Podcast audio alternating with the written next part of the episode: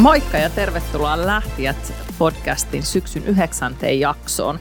Tänään meillä on herkullinen aihe, kun me puhutaan siitä, että kuka hullu enää haluaa johtaa.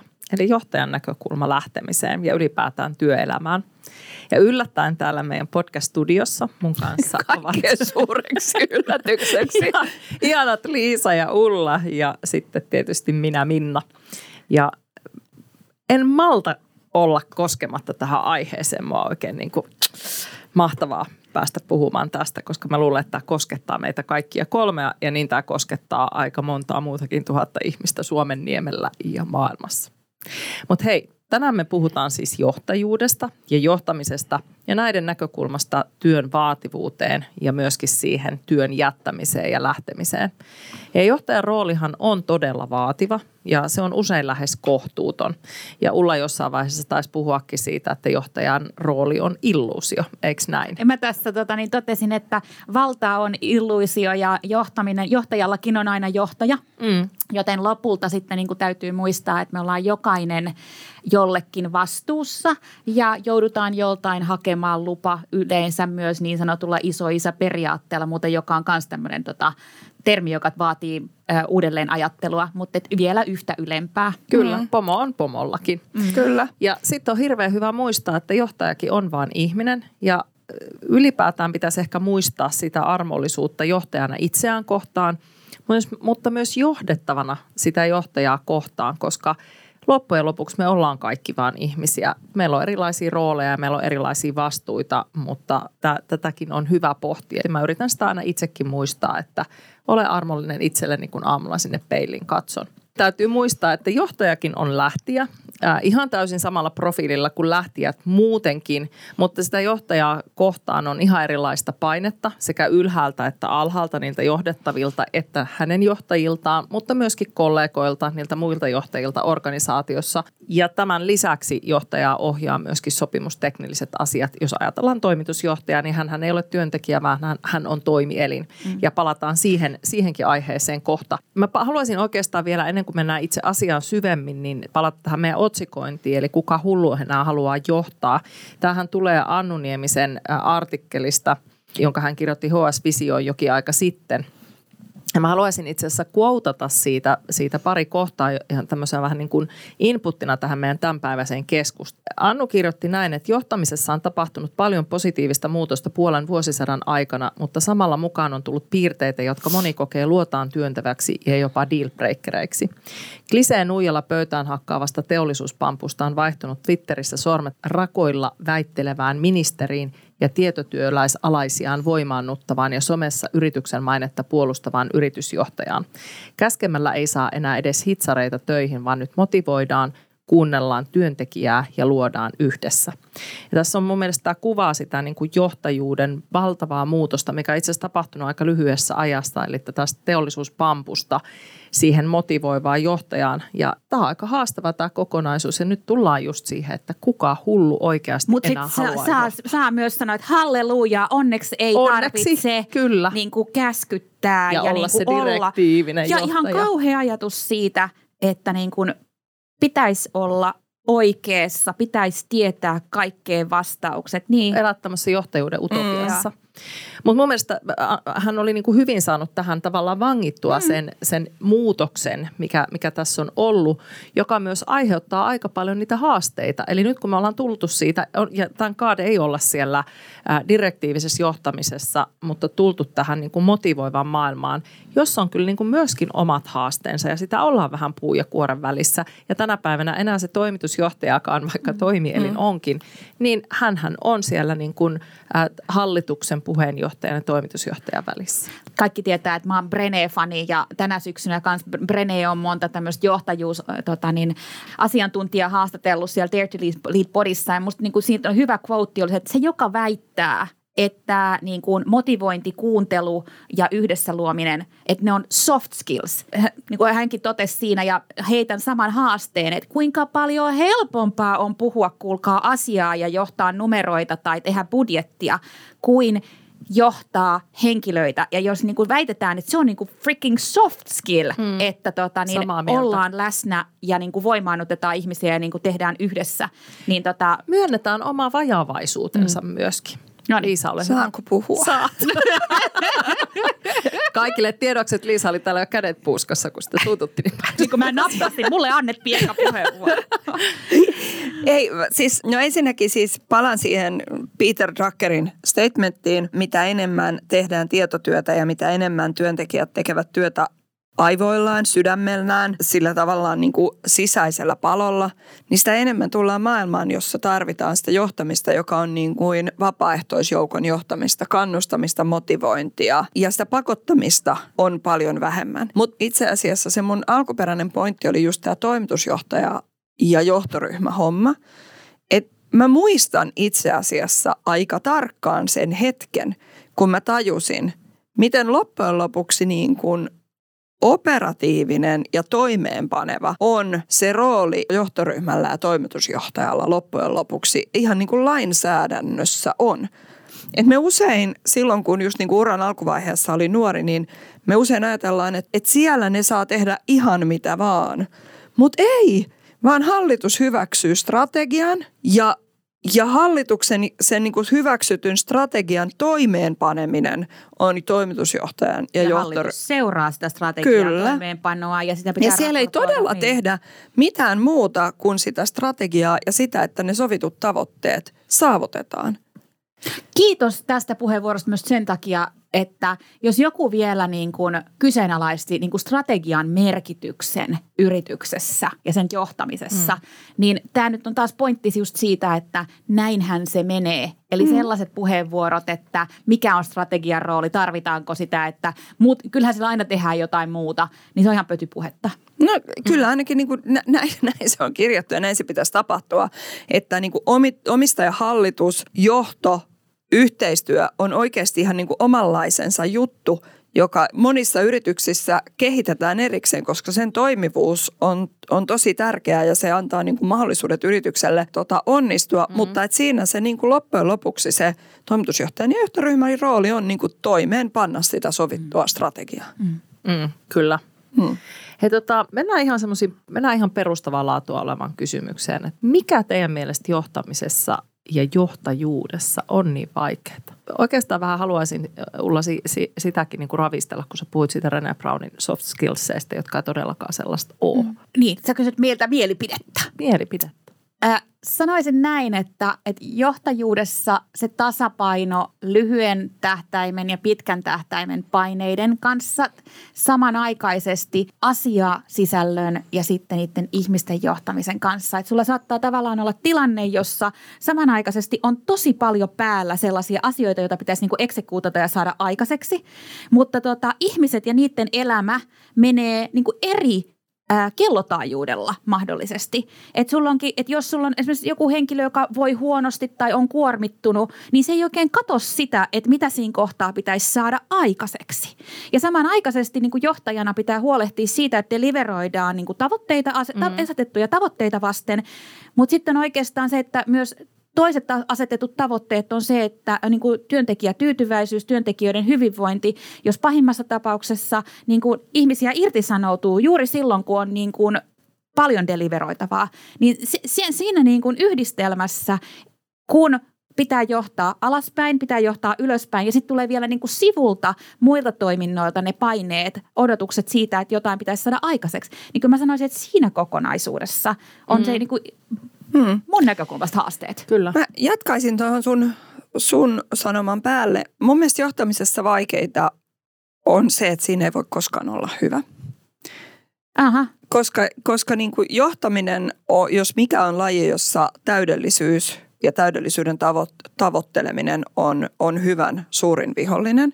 Sä oot jatkuvasti tilanteessa, jossa niin kuin täydellisiä ja semmoisia erinomaisia ratkaisuja ei vain ole. Mm. Ja sä oot jatkuvasti tilanteessa, jossa sun pitäisi handlaa niin monta eri näkökulmaa, että sä et vaan yksinkertaisesti, kukaan maailman ihminen ei ole niin kaikessa hyvä. Mm. Sulla on ne asiat, sun pitää pystyä asettamaan numerisia tavoitteita, keskustelemaan ihmisten kanssa, että tätä me yritetään saavuttaa – asettaa se niin kuin strategia ja sen mukaiset mittarit ja tavoitteet. Samanaikaisesti sulla pitää olla ne ihmis skillsit ja sun pitää pystyä ohjaamaan niitä ihmisiä, coachaamaan heitä ja niin edelleen. Niin kuin Ulla sanoi, mm. sulla on se lyhyt aikaväli, se pitkä aikaväli.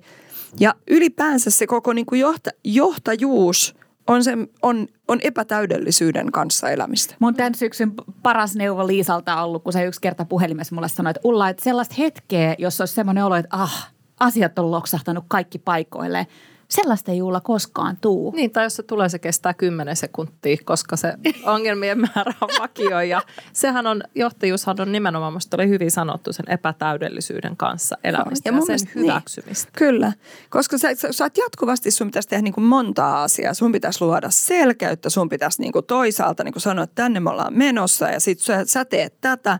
Sit sun pitää energisoida samanaikaisesti niin kuin pitkää, lyhyttä – olla läsnä ja niin kuin olla pehmeä ja kannustava. Sitten taas jos hommat ei mene, niin, niin kuin olla riittävän mm. napakka. Mikä sun mielestä on vaikeinta? Minna? Mä lähden oikeastaan siitä, mä palaan tuohon epätäydellisyyteen. Että mitä nopeammin sen hyväksyy, että ei ole mitään täydellistä johtajuutta tai johtajaa tai tapaa tehdä tai toimia, vaan se on oikeasti aitona omana itsenään olemista ja asioiden edistämistä, niin sitä nopeammin siitä tulee vähemmän vaikeaa. Mm. Ja, ja juuri sen hyväksymistä, että se on niin kuin jatkuvasti asioiden edessä olemista, joista ei tiedä välttämättä mitään, niin joutuu tekemään päätöksiä hyvin vähillä tiedoilla, mutta kun päätöksiä on tehtävä ja sitä suuntaa on luotava – jotta ylipäätään voida, voidaan päästä eteenpäin.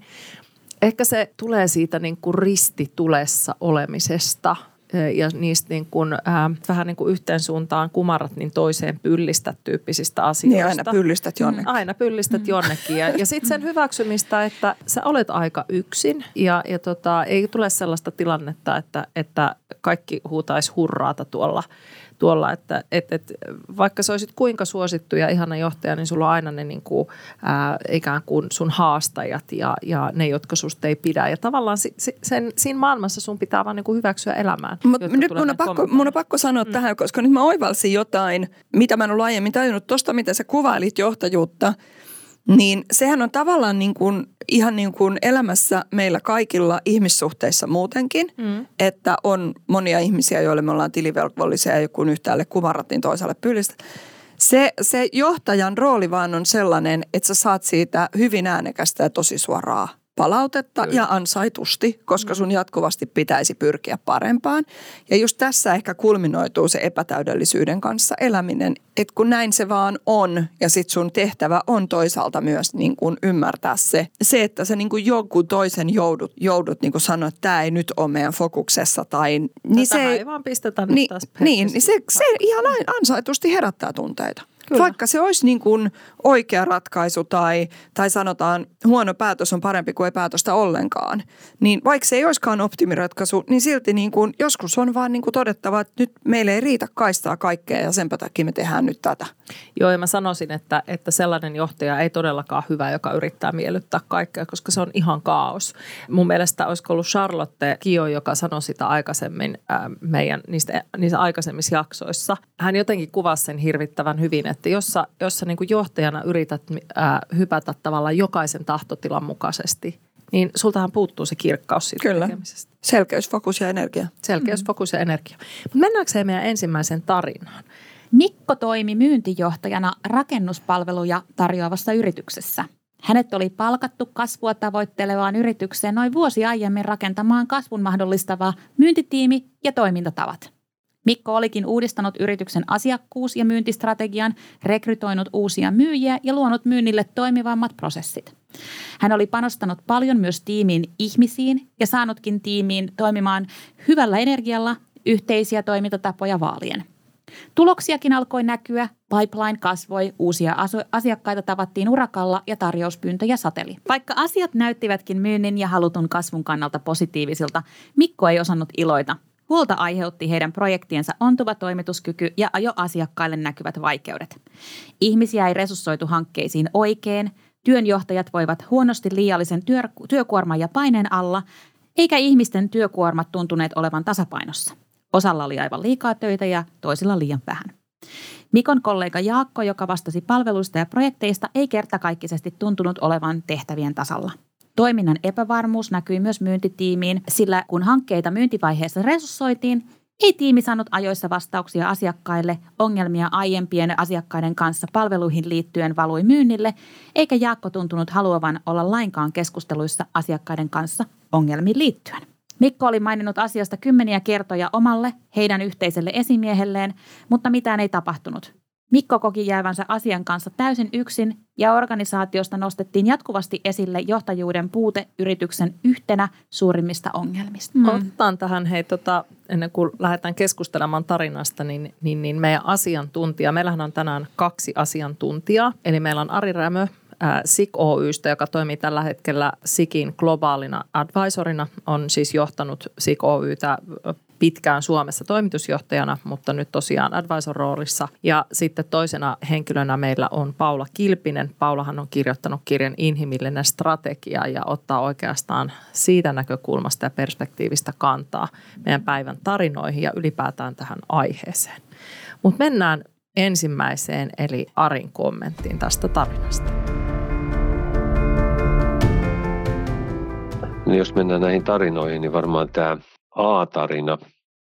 Jotenkin tuntuu, mulle tuli semmoinen ensimmäinen fiilis siitä, että siinä ei se, se kokonaisuus nyt ole kyllä mitenkään hallinnassa. Että jotenkin tämmöinen yhteinen tekeminen puuttu tavallaan kokonaan tuosta, että, että jotenkin siellä on niin kuin ihmiset on mun mielestä siiloissa ja sitä, sitä ei niin kuin, niitä siiloja ei koskaan pureta sieltä mä olisin ehkä itse tehnyt tuossa tilanteessa niin, että mä olisin ottanut sen koko jengin kasaan, sen, sen myyntipuolen ja sitten sen toisen puolen ja, ja yhdessä miettinyt, että hei, minkä näköinen yritys me haluttaisiin olla viiden vuoden päästä ja mitä se edellyttää meiltä nyt tällä hetkellä toimintana. Et jotenkin jäi mieleen semmoinen, että se, ihmiset tekee niin kuin vaan omia juttujaan eikä, eikä ole semmoista yhteistä näkemystä haettu ollenkaan. Ja tuo ehkä liittyy siihen, että yleensäkin mun mielestä johtaminen on, on se, että teorisoidaan liikaa ja tehdään kaikki hienoja teorioita. Että se parhaimmillaan johtaminen on sitä, että yhdessä vaan mietitään asioita ja haetaan sitä yhteistä suuntaa. Ja tästä se mun mielestä puuttuu ihan kokonaan.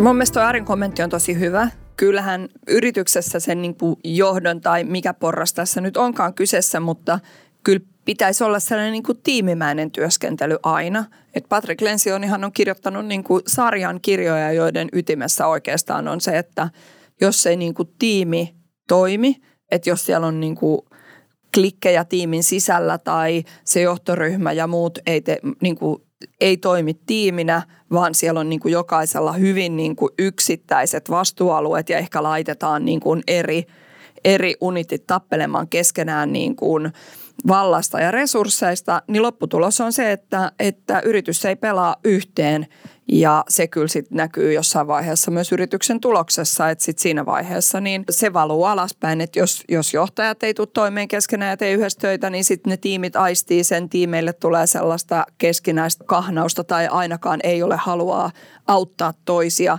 Ja kun loppujen lopuksi meillä on niin kuin me, meillä on tilanne, jossa me ei tiedetä, koska niitä ongelmia tulee, mutta me ihan varmasti tiedetään, että jossain vaiheessa tulee ongelmia, niin silloin meillä pitää olla halu auttaa toisia, halu venyä toisen puolesta ja halu tehdä tätä yhdessä. Mm.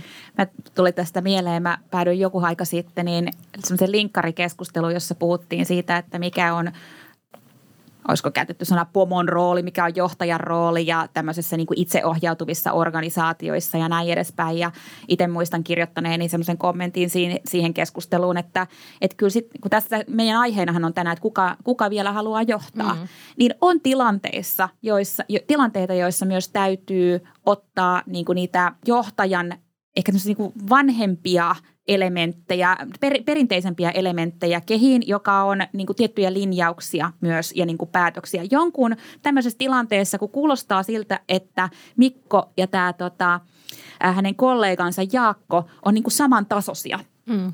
jolloin tota, toisella ei ole niin kuin valtaa toisen yli – ja lopulta, niin kun, jos tämmöinen tilanne jatkuu, niin jonkunhan on tultava myös siihen ja ohjeistettava se, että mikä on se suunta, jolla tehdään asioita. Ja siihen tarvitaan sitä hei, Mikkoa ja niin kuin Jaakkoa ylemmän tason johtajaa tekemään se päätös.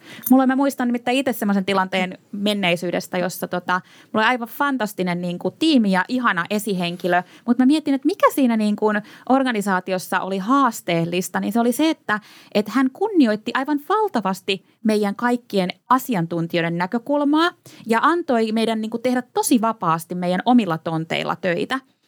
Ja se oli tietenkin aivan ihanaa, ja to, mutta sitten niin kuin ne hetket, joissa meillä oli niin kuin useampi asiantuntija, jollakin ristiriitaiset tai hieman toisiaan niin kuin haastavat näkökulmat, niin, niin mun, mulla on semmoinen muistikuva mun esihenkilöstä, että hän jätti meidät, niin kuin, että voitteko te yhdessä neuvotella tämän loppuun tästä. Hmm. Ja se, semmoinen tilanteet, että johonkin asti yhteisymmärrykseen pääseminen on tietenkin tavoitteellista, mutta jos se ei ole semmoinen mahdollista, niin sitten jonkun on käytettävä direktioikeutta.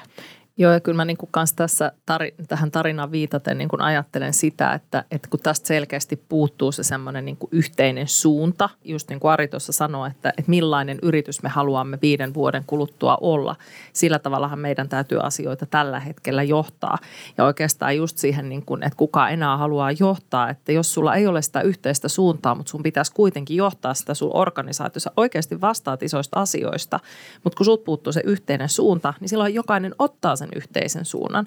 Ja sitten jos ne on just tällaiset, jotka crashaa mm. ää, ja, ja sieltä tulee niinku niitä ristivetoja, niin sitten tulee tosi raskasta siitä, siitä tekemisestä. Ja oikeastaan haluaisin viitata tässä siihen meidän niinku edelliseen jaksoon, missä me puhutaan due diligenceista, niin johtajana olisi hirveän tärkeää myös niinku varmistaa, että se suunta on olemassa. Se oman esimiehen johtamistapa on sellainen, että hän vie sitä yhteisen suuntaan. Toki antaa vapauden niissä raameissa tehdä, mutta se on ihan niin kuin tulevaisuudessakin, että eihän se ole sellainen niin kuin vapaa pelikenttä, vaan meillä hmm. pitää olla se kirkas suunta, mihin mennään. Ja tässä sitten taas edellisestä jaksosta myös se, että millä kysymyksillä toi ää, käydään toteen, koska sitten taas se, että suunta eteenpäin kasvua, ne on sellaisia niin kuin höttöjä sanoja, joita niin kuin työhaastattelussa halutaan ehkä käyttää sen takia, ettei kerrota liian paljon, millä pureutua noihin asioihin sitten syvemmin, koska se kirkas suunta. Kyllä, koska kyllähän kasvun rakentaminenkin se vaatii, että sulla ne ympäröivät kollegat, niin te kaikki puhallette siihen yhteen ja samaan hiileen. Ei kasvua yksi ihminen rakenna missään organisaatiossa. Niin just tämä tämmöinen niin kuin kirkas suunta, sen yhteinen vieminen ja, ja sen näiden kahden henkilön esimiehen niin kuin tavallaan se voimakas ikään kuin eteenpäin vievä – vaikutus. Mä en tarkoita nyt direktiivistä johtamista, mutta kun organisaatiossa on välillä pakko tehdä niitä vaikeita mm. päätöksiä ja sit sä yhteen suuntaan kumarrat ja toiseen pyllistät, mutta jos sä et tee sitä, niin sä ikään kuin vähän niin kuin pyllistelet sinne sun tänne. Ja mun mielestä, mun mm. mielestä johtaja voi niin kuin oikeasti viestiä aivan suoraan, että, että jos te haluatte itse tehdä tämän päätöksen – niin sitten teidän täytyy yhdessä tehdä joku päätös. Mm. Jos te ette pysty tätä päätöstä keskenänne tekemään, niin sitten minä teen sen päätöksen niin kuin tarvittaessa. Ja silloin se päätös on se, jonka mun mielestä, niin kuin, mutta jos te haluatte tavallaan itse tähän vaikuttaa, niin sitten teette sen yhdessä. Mm. Ja sovitaan sitten ne pelisäännöt. Ja niin. itse asiassa mä tuun tästä siihen, mikä, mistä me ollaan puhuttu aikaisemminkin lähtiöissä, on ne johtajuuslupaukset, niin, johtamislupaukset. Mm. Mikä on se tapa, jolla meidän organisaatiossa on sovittu yhdessä toimittavan johtamisessa. Sehän vapauttaa myös sitä energiaa siihen, että haluaa johtaa, kun tietää, että hei mä voin allekirjoittaa ne. Ne on toki yhdessä varmasti keskusteltu ja sovittu.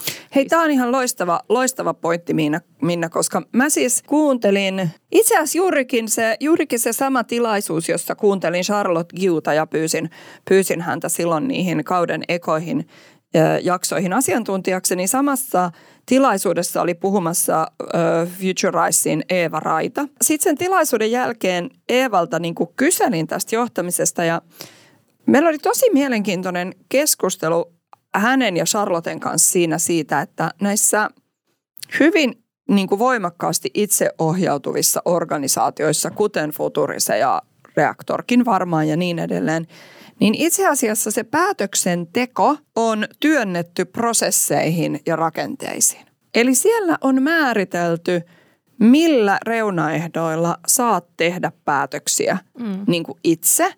Ja ne on hyvin tarkat ne niin kuin ohjeet, että puhut ton kanssa, kuuntelet tota, sitten noin. Ja sen jälkeen, kun sä oot ottanut näiden ihmisten mielipiteet huomioon, niin saat päättää.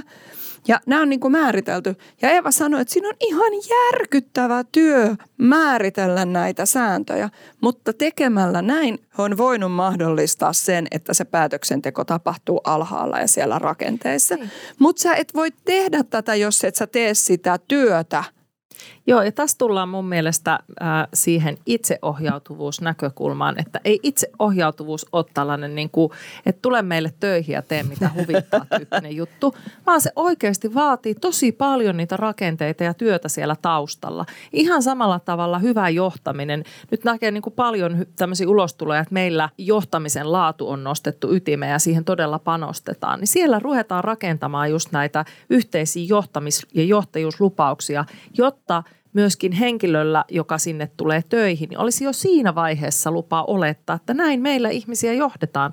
Tällaista se meillä on, kun sä tulet töihin. Varastan Mä, teaserin, että meillähän on itsejohtamisesta tulossa sitten Kyllä. jakso. Joo, kyllä. Niin mulla tulee vielä tästä mieleen ehkä siihen edelliseen, siihen due diligence-jaksoon liittyen, niin lisävinkkinä – että hyvä on myös kysyä, että miten teillä johtajia koulutetaan, mistä olikin silloin puhetta, mutta tullaan taas siihen, koska on myös paljon näitä firmoja, joissa puhutaan, että meille tärkeä on hyvä, johta, hyvä johtaminen, mutta sitten siis johtajakoulutus vähän niin kuin ei ole siellä prioriteettilistoilla. Ja ei, eihän sulla voi olla hyvää johtamista, jos ei sulla ole johtajakoulutusta ja yhdessä sovittua, että meidän yrityksen johtajuusfilosofia on tällainen. Kyllä. Otetaan tähän väliin hei Arin kommentti näihin johtamislupauksiin liittyen, koska tämä on selkeästi yksi ihan ytimessä olevista asioista. mun mielestä olisi hirveän tärkeää, että siinä organisaatiossa määritettäisiin, että mitkä meidän organisaatiossa on ne tärkeimmät asiat. Niin joku vaikka huoneen taulu tai joku, että hei, tässä on nämä, miten me toimitaan, miten me johdetaan. Mä olin kuuntelemassa muutama vuosi sitten Finnaarin toimaria Vauromon Pekkaa, Mielestäni Finnaarilla on esimerkiksi arvot määritelty ihan käsittämättömän hienosti. Ne on minä, minä muodossa, eikä ne ole passiivissa niin kuin yleensä. Et jos noita johtamislupauksia tai johtamistapaa tehdään, niin se, kyllä, kyllä se pitäisi olla minä muodossa. Silloin se on konkreettisempaa. Ja että ehkä tässäkin voisi määritellä sit niitä ei-asioita. Et muutama semmoinen asia, että mitä se, mikä se johtamislupaus positiivisesti on. Ja sitten voisi olla ehkä hyvä sanoa, että mitä se ei ole että se ei ole esimerkiksi mikromanageeraamista tai se, se rajaa se ei-asia joskus sitä aika hyvin. Tuo on hauska toi tartun heti Arin pointtiin siitä, että kun, no ensinnäkin se, että minä muodossa, niin kyllä, sähän omistat ne varmasti paljon paremmin ja tota, arvostan sitä itse kolahti heti toi, mitä hän suositteli. Mutta se, mitä mä hymyilin tässä on se, että niin paljon itsekin niin kuin erilaisia ohjeistuksia ja niin kuin vuosien varrella miettineenä, niin aina jotenkin on haluttu kääntää asiat, että niin kuin posin kautta, positiiviset, niin kuin, että millä tavalla tämä sanotaan tämä asia.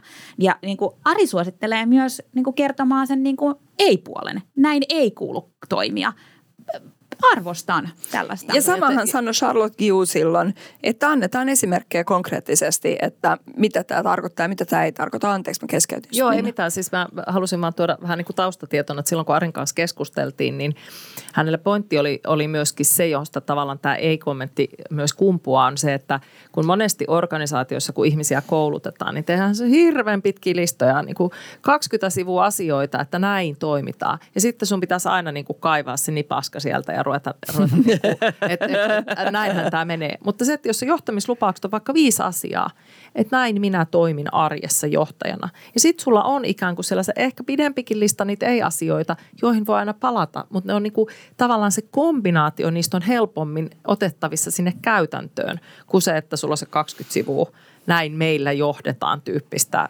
ohjeistusta. Joo, kyllä se niin kuin 20, jos sä oot lukenut sen 20 sivua, niin kyllä se niistä viidestä kohdasta pitäisi muistua niin kuin pää, pääosin mieleen.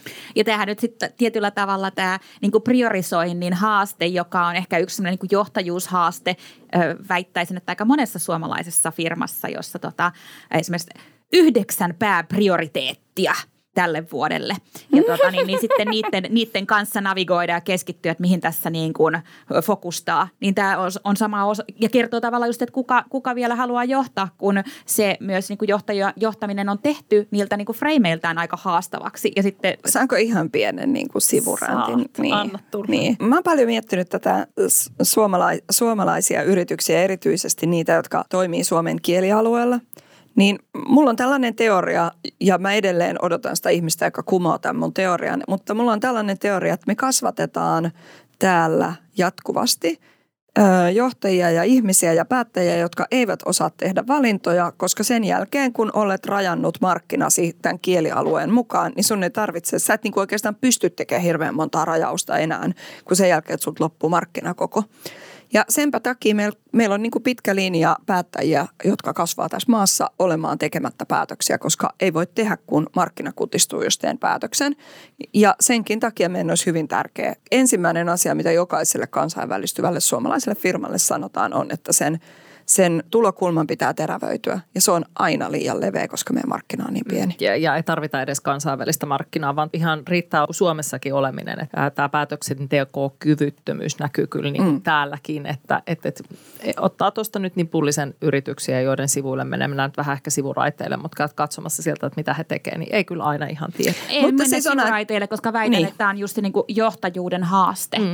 Joo, ja sittenhän tämä, niin kuin, tämä P kyllä valuu alaspäin, koska sitten jos johdossa ei ole päätetty, mitä tehdään, niin sitten siellä on just näitä Jaakkoja ja Mikkoja, jotka sitten joutuu keskenään yrittämään setviä, että mikä on tärkeää. Ja ehkä nyt niin kuin myynti ja to, toimitus ei aina ole niin kuin se. Mutta niin kuin, sitten on, sit on niin kuin kaksi vaikka bisnesfunktioa, jotka yrittää keskenään päättää, että kumpi meistä on tärkeämpi, kun kukaan ei ole heille osannut kertoa, että mihin me panostetaan ajan hetkellä nyt. Ja, ja kyllähän tässä nyt, jos mä nyt ajattelen sitä, että ollaan myynnissä ja sä myyt niin kuin portfoliota X, Y, Z ja sitten tuotanto toteakin, että me tehdään vaan portfoliota X, Y – että ei ole yksinkertaisesti niin kuin samassa näin. suunnassa, mm. niin kyllähän siinä aika nopeasti ollaan pulassa sen kanssa. Tai jos ei haluta tehdä investointeja portfolion X, Y ja Z, kyllä siinä aika vaikeaksi se johtaminen tulee. Mm. Ja mä väitän, että tämä on kyllä yksi niitä asioita, että, että äh, sitten on helpompi todeta, että minäpäs nyt tästä lähden autoamille metsästysmaille, paremmille metsästysmaille.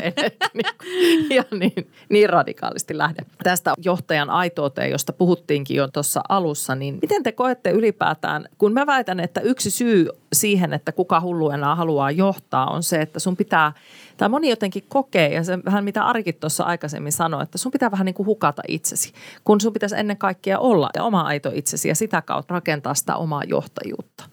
Niin se vaatii ehkä kuitenkin rohkeutta, varsinkin nuorilta johtajilta. Tuli tuohon semmoinen mieleen, mikä on semmoinen oma johtajuusfilosofia, mikä on se, jonka, jonka kautta pysyy pääpinnalla – nukun yöni ja näin edespäin. Siihen, että olenko oma itseni, hukkaanko oman itseni ja omistanko itseni sille niin kuin yrityksen isommalle missiolle. Mun oma johtolanka on, että mun pitää pystyä katsoa itseäni peiliin ja mun pitää pystyä katsomaan ihmisiä silmiin. Ja ne, niillä kahdella pystyn pitämään sen, että, että silloinhan siinä tulee aika paljon sitä, että, että mikä on se yrityksen strategia ja sen mukaisia suoria linjakkaita päätöksiä ja valintoja ja ohjausta – tiimille, mutta sitten toisaalta myös, että niiden niin kuin kaiken tekemisen pitää olla mun arvojen mukaista, eli en hukkaa siinä mielessä itseäni täysin ja toisaalta niin kuin reiluja ja rehellisiä niin kuin niitä ihmisiä kohtaan. Mm. Ei voi yrittää olla jotain, mitä ei ole. Mm.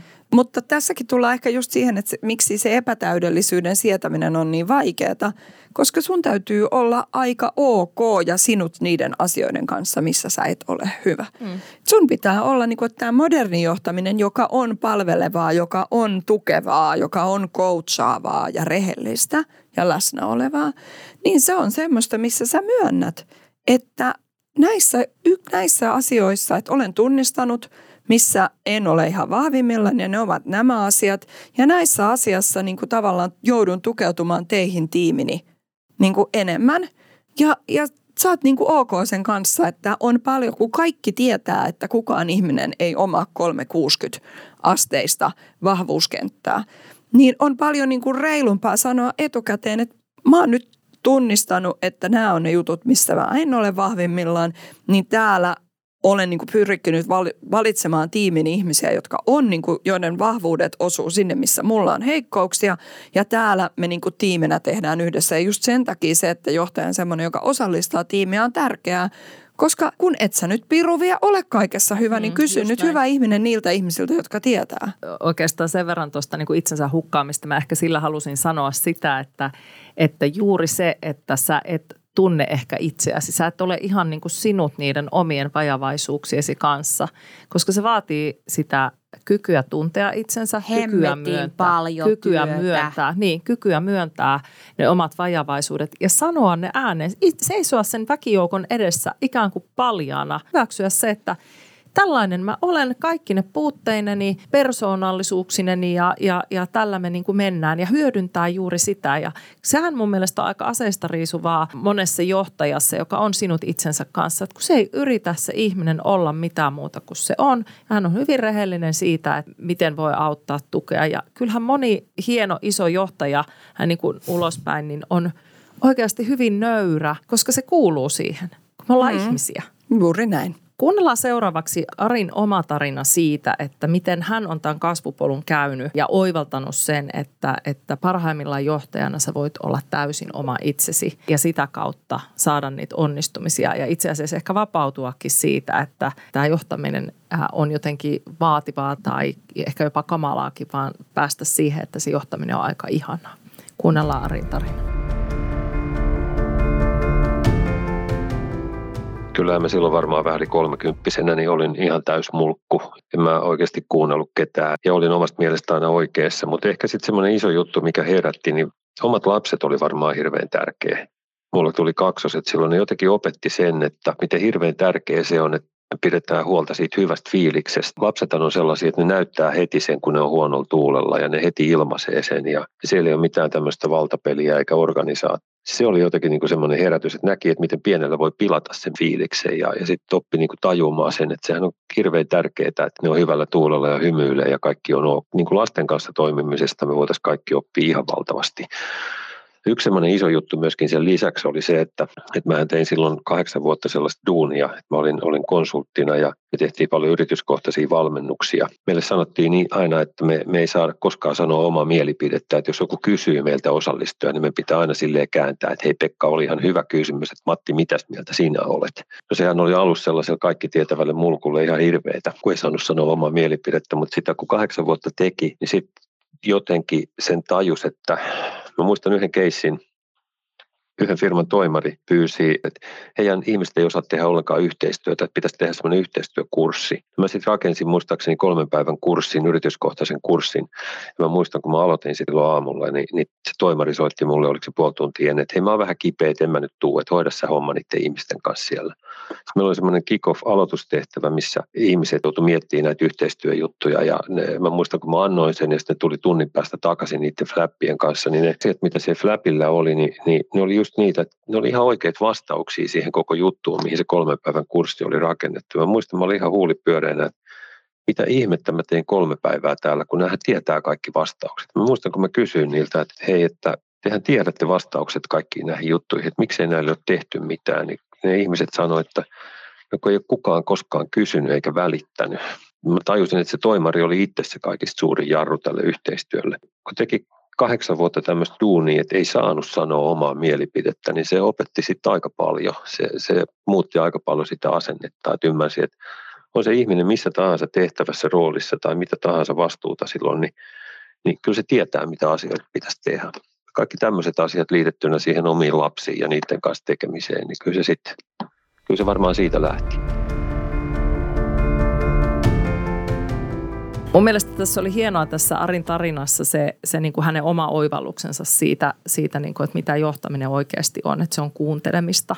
Ja kuinka siis niin kuin freshi näkökulma katsoa taaksepäin, myöntää omat virheensä ja tota, mm. tarjota ne meille kaikille tässä myös niin kuin ruuaksi ja niin kuin ajatuksen lähteeksi siinä, että, että on myös niin kuin äärettömän nöyrää kasvaa ja nähdä myös, mistä se kasvu on syntynyt. Kyllä.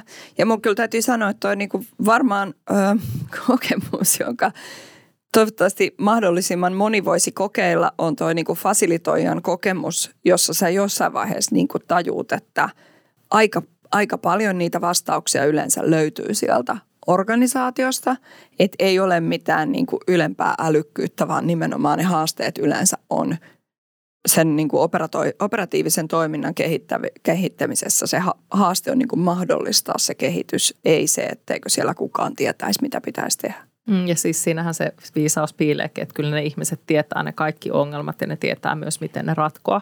Ja ehkä tässä voisi semmoista viisautta hakea, että johtaminen itse asiassa on nimenomaan sitä fasilitointia, saada ne ihmiset puhumaan, tuoda niitä näkökulmia, saada he niin kuin löytämään ne oikeat ratkaisut ja olla mahdollistamassa sitä, koska – kyllä mä itse ainakin koen, että se hyvä johtaminen on nimenomaan, että sä olet se tuki ja turva ja sä mahdollistat, sä palvelet sitä heidän tekemistään. Koska jos ne ihmiset ei pysty toimimaan, niin kuin tässäkin, että sä itse olet jarruna sille, niin kuin tämä toimitusjohtaja tässä tarinassa sille, että he pystyy toimimaan hyvässä yhteistyössä, niin, niin, niin eihän siitä nyt kyllä mitään hyvää seuraa.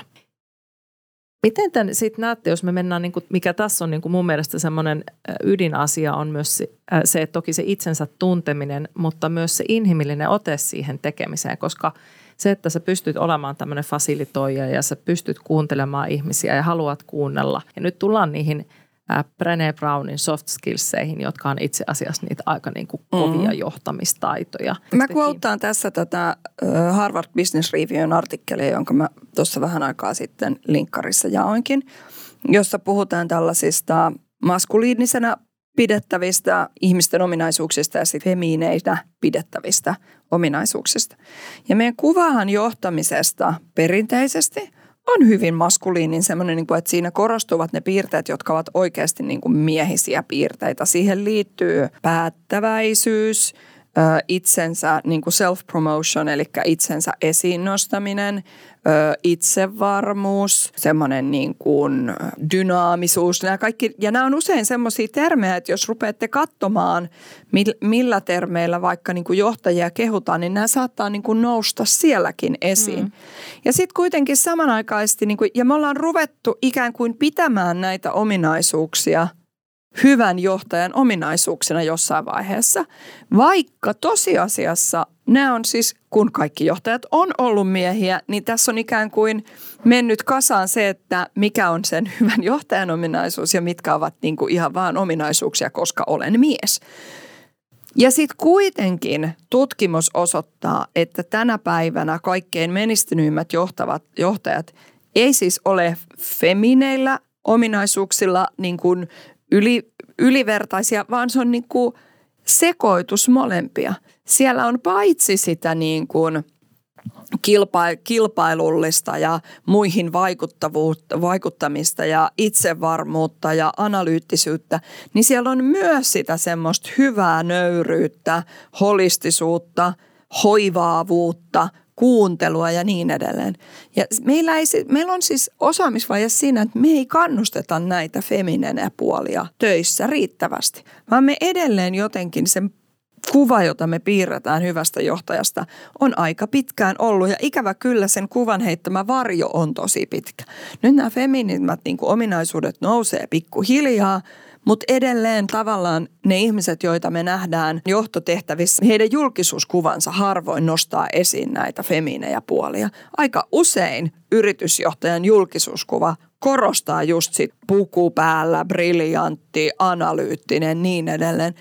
Tiedä vaan, että jos olet pörssiyhtiön toimitusjohtaja, niin varmaan niin sijoittajat odottaa sitä samanaikaisesti tiedetään, että nämä ei ole hyvän ja tuloksekkaan johtamis, johtamistavan niin kuin oikeita merkkejä, koska meillä on tutkimusta, jotka sanoo, että näin ei ole. Mm. Ja sitten no sitä saat mitä mittaa tyyppisesti, mm-hmm, koska kyllä. Mulle tuli tässä mieleen semmoinen analogia, että, että palveluammateista usein sanotaan, että, että parhaat asiakaspalveluhenkilöt, niin he ovat syntyneet sen niin kuin äh, havaintokyvyn kanssa ja niiden sen tilanteen lukutaidon kanssa ja että sitä niin kuin on vaikea opettaa. Mutta mä väitän kuitenkin, että samalla ta- ei, ei pidä niin kuin heittää niin kuin romukoppa-ajatusta, että en mä pysty ole omaksumaan niin kuin moderneja johtajuustaitoja, jos en mä ole syntynyt niiden kanssa.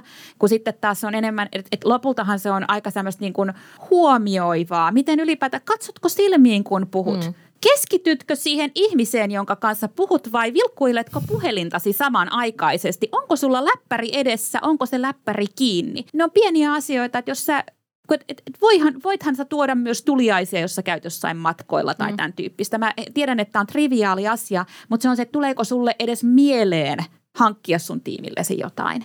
Mm. Ja niin kuin, että se on pientä huomionosoitusta, joista isoimmathan on se, että, että freaking on läsnä siinä tilanteessa. Edelleenkin me niin kuin, selataan aivan liian paljon puhelinta silloin, kun me ollaan vuorovaikutuksessa toistemme kanssa. Ja mä väittäisin, että, että oikeastaan tähän niin kombinaationa teidän kommenteista, niin, niin johtamistyö on vaan ihan valtavassa murroksessa. Se on murroksessa siitä, kun puhuttiin siinä alussa siitä patriottisesta te, tehtaan johtamisesta ja, ja tällaisesta hyvin niin kuin, niin kuin maskuliinisesta tavasta viedä asioita eteenpäin siihen paljon pehmeämpään johtamistapaan. Koska jos nyt mietitään, että me, me niin kuin halutaan palvella tuoda sitä palvelevaa johtajuutta, kuunnella ihmisiä, ohjata heitä oikeaan suuntaan, olla läsnä, kuunnella, katsoa silmiin, niin, niin tämähän on nimenomaan sitä, sitä että, että se johtajuuden – johtajuuden malli tulee aika voimakkaastikin menemään sinne suuntaan. Ja itse asiassa Paula Kilpinen puhuu tästä, ää, omassa kirjassaan tästä. Ja me voitaisiin kuunnella tähän väliin Paulan kommentti tästä johtajuuden murroksesta. Johtaminen on kyllä isossa murroksessa. Ihmiset ei halua enää olla pelkästään resursseja tai talouskoneiston rattaita tai strategian pelinappuloita. Ja, ja, ja kyllä mun mielestä niin kun johtamisen keskiöön on noussut kohtaamiset ja dialogit.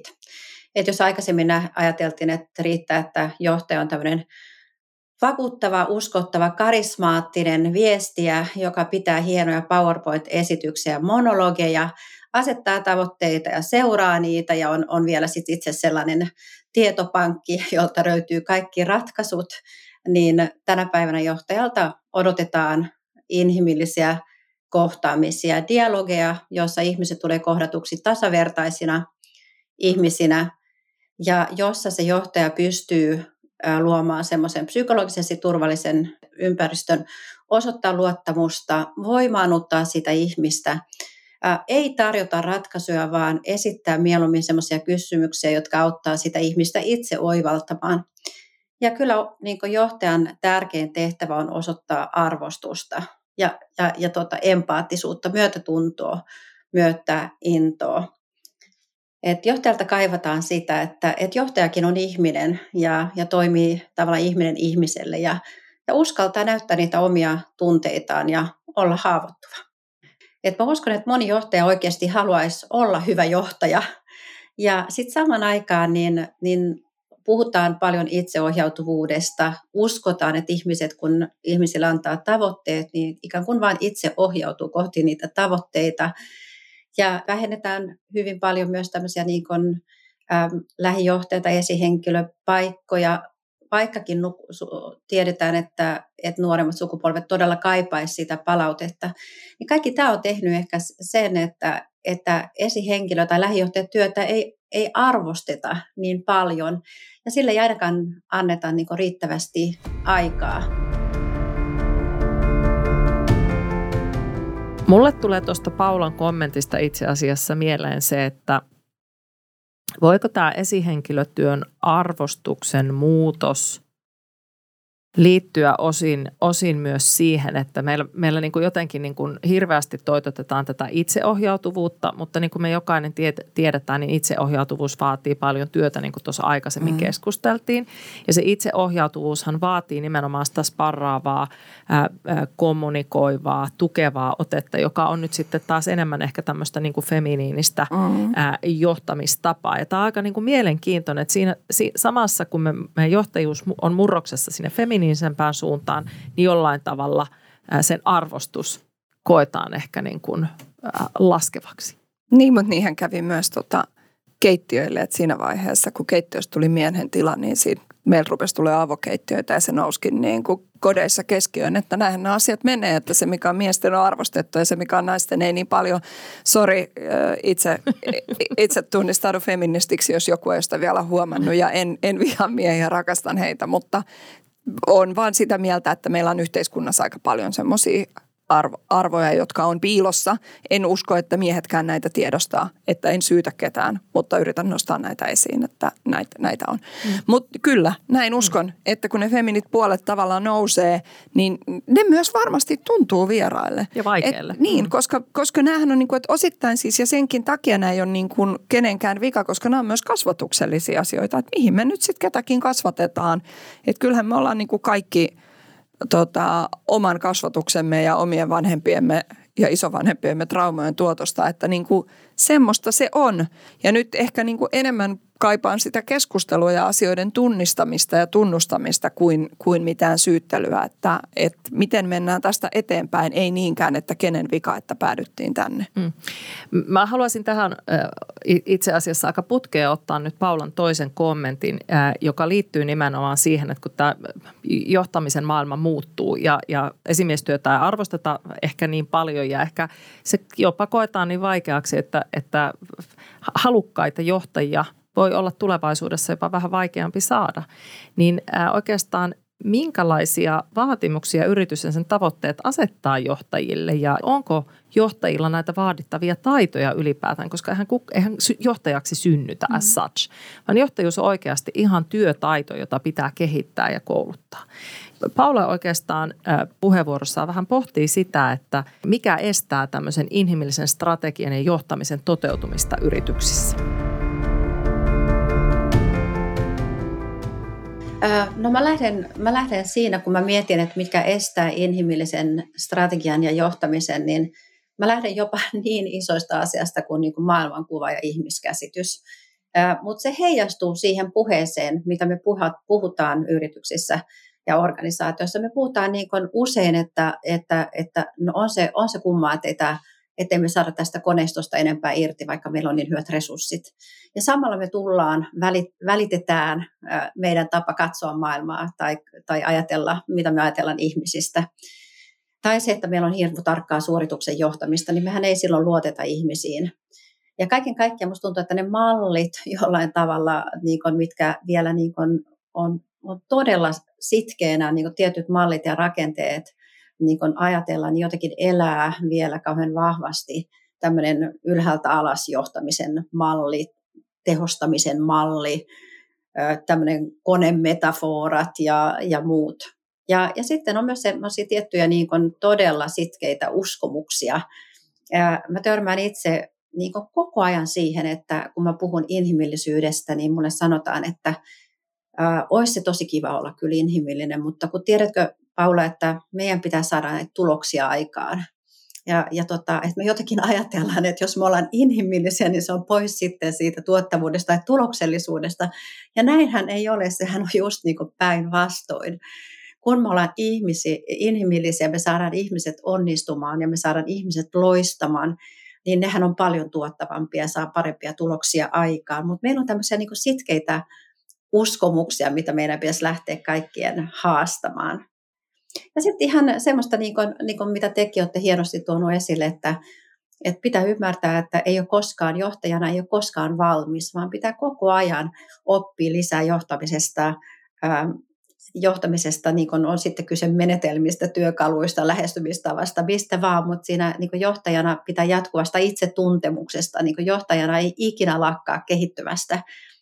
Mutta sitten kaikkien näiden niin kuin tavallaan näiden asioiden lisäksi, niin niin kyllä mä haluaisin nostaa myös sen, että, että et, et, et ei ole aikaa. Et jos ihmiset kaipaa niin kun todella paljon sitä, että tulee kohdatuksi, tulee kuulluksi, tulee arvostetuksi, niin se vaatii aikaa. Sitä ei voi, niin johtamista ei voi suorittaa. Ja, ja, ja, tota, ja näille kohtaamisille niin, niin ei ole aikaa. Ja se on ehkä niin se suurin este sitten tänä päivänä, että meidän pitäisi, meidän pitäisi ymmärtää, että se johtaminen vaatii aikaa ja jos jo, ja johtaja, johtajalla tai lähijohtajalla on oma tiimi vedettäjä, niin sille pitää antaa aikaa ja silloin, silloin pitää se pitää huomioida siinä kokonaisessa niin ajankäytössä ja tavoitteissa. Niin, tämä on mielenkiintoinen tämä Paulan kommentti tähän asiaan. Ja tota, me puhuttiin tuossa aikaisemmin siitä niin kuin johtamisen johtamisesta ja toisaalta me ollaan puhuttu myös siitä niin kuin ylöspäin johtamisen, alaspäin johtamisen ja sivulle johtamisen käsitteistä. Ähm, ja onko tässä joku sen tyyppinen, että se johtamisen johtaminen on vielä niin kuin vahvasti kiinni näihin maskuliinisiin te- mm. teemoihin, jossa tota niin, ää, itse asiassa on hyvin asiapitoista tuloshakuista ja näin edespäin. Ja sitten taas se alaspäin johtaminen taas vaatii hirveän paljon tätä niin kuin, ää, niin kuin modernia johtamista. Mä oikeastaan haluaisin niin kuin freimata, että onko maskuliinista, feminiinistä, onko tota niin, niin softia, hardia. Että enemmän tota, sanoisin näin päin, että et niin kuin modernia ja mm. perinteistä, Totta. jolloin me saadaan siihen myös semmoinen niin kuin raikas tuulahdus siitä, että et sun ei tarvitse valita sen välillä, että mitä sä oot, vaan niin kuin, ö, ö, tästä niin kuin perinteisistä paradigmoista, vaan enemmän voit katsoa, että mihin tämä asia on menossa. Mä, mä vielä palaan siihen, että femini ei ollut parempaa, vaan mm. ne oli feminejä piirteitä, mm. jotka Mä olin yhdistettynä, jopa, että olisi ollut huonompaa. Niin tota. Ei, jotka yhdistettynä, jotka yhdistettynä niihin maskuliinisiin piirteisiin tuotti juuri sen, mitä modernin johtamisen pitää olla. Mm. Mutta mitä Paula sanoo tästä aikahommasta, niin tästä on ollut tosi paljon puhetta, että meillähän on tosi monessa yrityksessä alaisia voi jotain, niin kuin tiimiläisiä voi olla 90 tai 60 tai siis, mutta siis useita kymmeniä. Ja niin kauan kun tämä on se tilanne, mm. niin se ei vaan niin kuin toimi. Et sitten se on niin kuin tavallaan – Voisin jopa sanoa, että yritys, joka tekee tämmöisiä tiimejä, joissa on niin kuin yhdellä, yhdellä esihenkilöllä on 60, 90 tai jotain tiimiläistä ja ei ole mietitty mitään ratkaisuja siihen, että miten nämä ihmiset saisi tukea, että sitten se on eri asia, jos on jotain coacheja tai jotain muuta. Jos ei ole mitään ra- ratkaisua siihen, että miten nämä tiimiläiset saa sen tarvitsevansa tuen, niin se on niin kuin mun mielestä se on niin kuin heitteille jättö. Mm. Mä oikeastaan palaisin siihen, mistä me alussa puhuttiin tästä niin kuin johtajuuden tai johtamisen suuresta murroksesta ja, ja siitä, missä ristipaineessa ollaan. Että se joudut niin tasapainoilemaan koko ajan. Se vaatii aika hyvää itseluottamusta ja sitä itsetuntemusta myöskin ja, ja tota, myöskin sitten sitä, että kun pomollakin on aina pomo, niin miten sä niin kuin tavallaan sinne ylöspäin pystyt sitten johtamaan näiden asioiden kanssa ja vaatimaan myös ihan samalla tavalla sitä johtajuutta ja tukea ja sitä palvelevaa johtajuutta myös sieltä. Mä haluaisin vaan tuohon niin nostaa semmoisen, että, että minä itsensä kehittäminen – se on tapa. Mm. Se on totta. Se ja, sen, ja sen hyväksyminen, että sä et ole koskaan valmis, mm. niin on niin kuin isossa roolissa tämmöisessä niin kuin muutosmatkassa moderniksi johtajaksi. Niin, ja, ja sitten tulee jotakin muuta ja sä koko ajan kehityt, koska sitä myötä kun sä kehityt, niin sähän myös muutut. Kyllä, just näin. Ja se, se opettaa kehittää sua. Mä haluaisin tähän loppuun, vaikka mä tiedän, että tämä on nyt taas semmoinen jakso, että kiertäkää vielä kortteli ja, ja tota, mennään vähän yli sen meidän normaalin ajan, mutta tästä, tästä niin mielellään me kaikki varmasti puhuisimme paljon, mutta mä haluaisin tuoda toisen keisin tähän, joka puhuu nimenomaan siitä ylöspäin johtamisen vaikeudesta. Ja on hyvin tyypillinen tarina nyt tämmöisessä meidän niin kuin, maassa, jossa on paljon yrittäjien startaamia hienoja yrityksiä, jotka sitten halutaan kuitenkin siirtää niin kuin ulkopuolisen johtajakäsiin, niin Liisa lukisit sä meille tämän tarinan. Tiina oli valittu ensimmäiseksi ulkopuoliseksi toimitusjohtajaksi noin 10 vuotta vanhaan Akmeen, joka oli siihen saakka ollut perustajiensa johtama yritys. Omistajat toivoivat kuitenkin voivansa jäädä sivummalle operatiivisesta toiminnasta ja eksitoitua jossain vaiheessa esimerkiksi pääomasijoittajan mukaan, mukaan tulon myötä. Yritystä vetämään haluttiin myynnillinen, mutta vahvan analyyttinen ja jo kannuksensa toisaalla hankkinut Tiina ja alku sekä tahtotila vaikuttivat lupaavilta. Tavoitteena oli uudistaa toimintaa ja toimintamalleja sekä hakea markkinasta vahvempaa jalansijaa ja noin 10 prosentin vuotuista kasvua. Omistajien tavoitteena oli irtautua yrityksestä noin viiden vuoden aikaikkunalla. Omistajat siirtyivät hallitukseen, jonka muodostivat he kaksi sekä Tiina. Pian kävi selväksi, ettei operatiivisesta roolista irtautuminen ollutkaan omistajalle niin helppoa. He oleilivat toimistolla päivittäin ja antoivat ohjeita organisaatiolle Tiinan ohi. He kertoivat Tiinalle päivittäin huolestuneena käyneensä keskusteluja ihmisten kanssa, kuinka arvostelevalta Tiina vaikutti organisaation suuntaan, koska nyt jo hyvin toimivat asiat haluttiin muuttaa. Omistajat kokivatkin, ettei toimintaa tarvinnut muuttaakaan ihan niin paljon, sillä olemme me kuulle tehneet tätä työtä menestyksekkäästi jo vuosia, emmekö muka ole osanneet mielestäsi. Tiinan muutosohjelma torpattiin ilman sen kummempia keskusteluja ja tuntui, että kapuloita rattaisiin laitettiin asiassa kuin asiassa. Kun luvut eivät sitten lähteneetkään kehittymään oikeaan suuntaan, Tiinaa moitittiin liian kevyiksi jääneistä muutoksista ja huonoista näkymistä. Tiina irtisanoutui ja totesi, ettei enää koskaan aio toimia yrittäjävetoisen yrityksen ensimmäisenä toimitusjohtajana.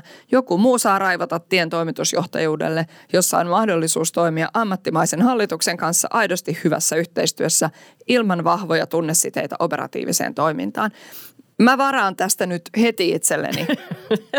mä arvasin. Puheenvuoron.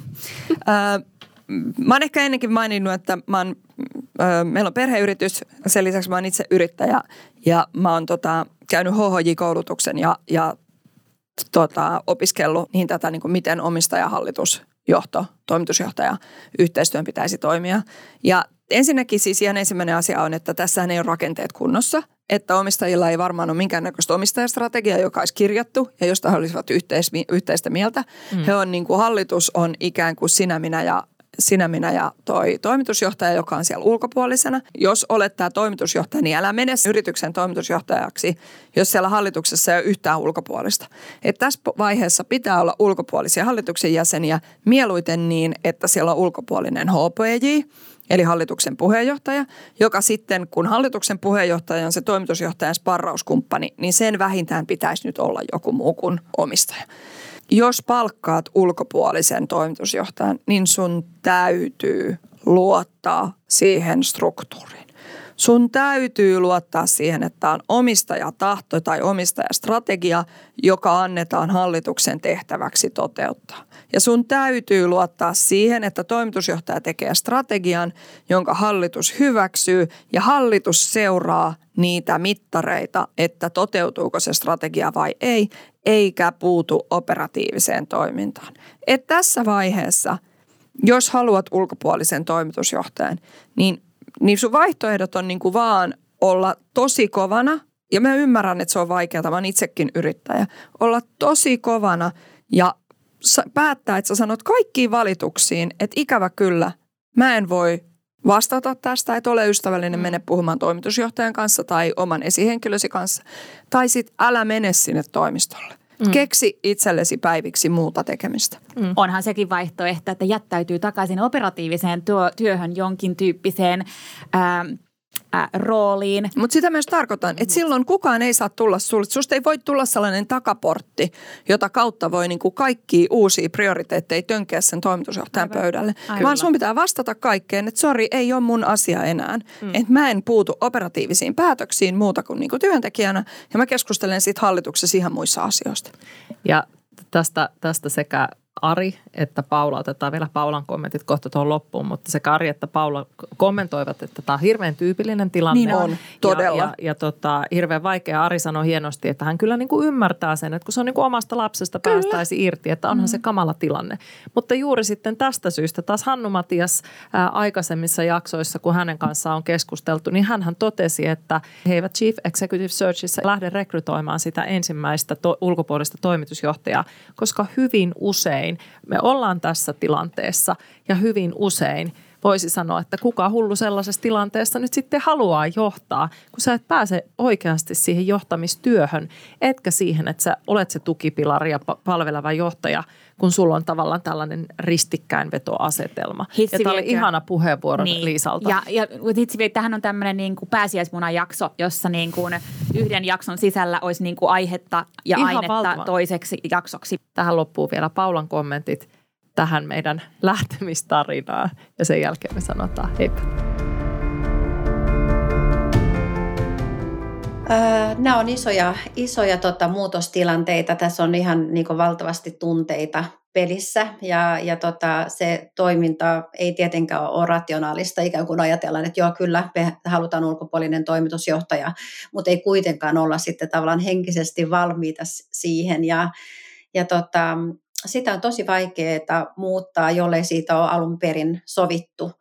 Eli kyllä mä lähden niin siitä, että jo siinä vaiheessa, kun haetaan ulkopuolista toimitusjohtajaa, kun äm, omistajat äh, harkitsee toimitusjohtajuudesta luopumista ja ulkopuolisen toimitu, toimitusjohtajan johtajan palkkaamista, niin siinä tilanteessa niin kannattaa olla tosi tarkkana tavoitteista, odotuksista, rooleista, mandaatista, yhteisistä pelisäännöistä ja mennä ihan semmoisiin käytännön asioihin.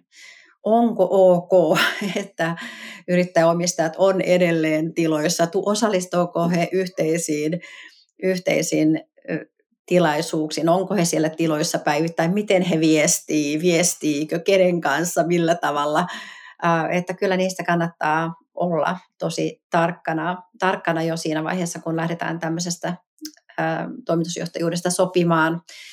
Itse olen koutsannut johtajia, jotka on mennyt tavallaan vastaavassa tilanteessa lähtenyt sopimaan ja, ja ollaan käyty läpi ihan semmoista niin listaa ja checklistaa kysymyksistä, jotka kannattaa käydä läpi ja jotka kannattaa sopia ennen kuin tällaiseen lähtee, jotta siinä tehtävässä on sitten mahdollisuus onnistua.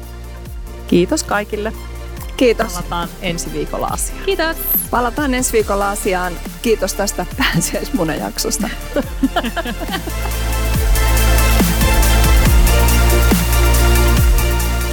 Lähtijät on podcast irtisanoutumisista. Annamme työstään lähteneille mahdollisuuden kertoa tarinansa nimettöminä. Jaksoissa kerrotaan lähtien tarina tai viitataan kuuntelijoidemme kanssa käytyihin keskusteluihin. Pohdimme yhdessä, miten rakentaa parempaa työelämää. Lisäksi työhyvinvoinnin, henkilöstökysymysten ja johtamisen asiantuntijat kommentoivat aiheita. Podcastin ovat ideoineet ja hostaavat Liisa Holma, Ola Jones ja Minna Ruusuvuori. Podcastin äänituotannosta vastaa Illegal Vision. Ja Lähtijät kodin kaupallisen myynnin hoitaa Suomen podcast-media.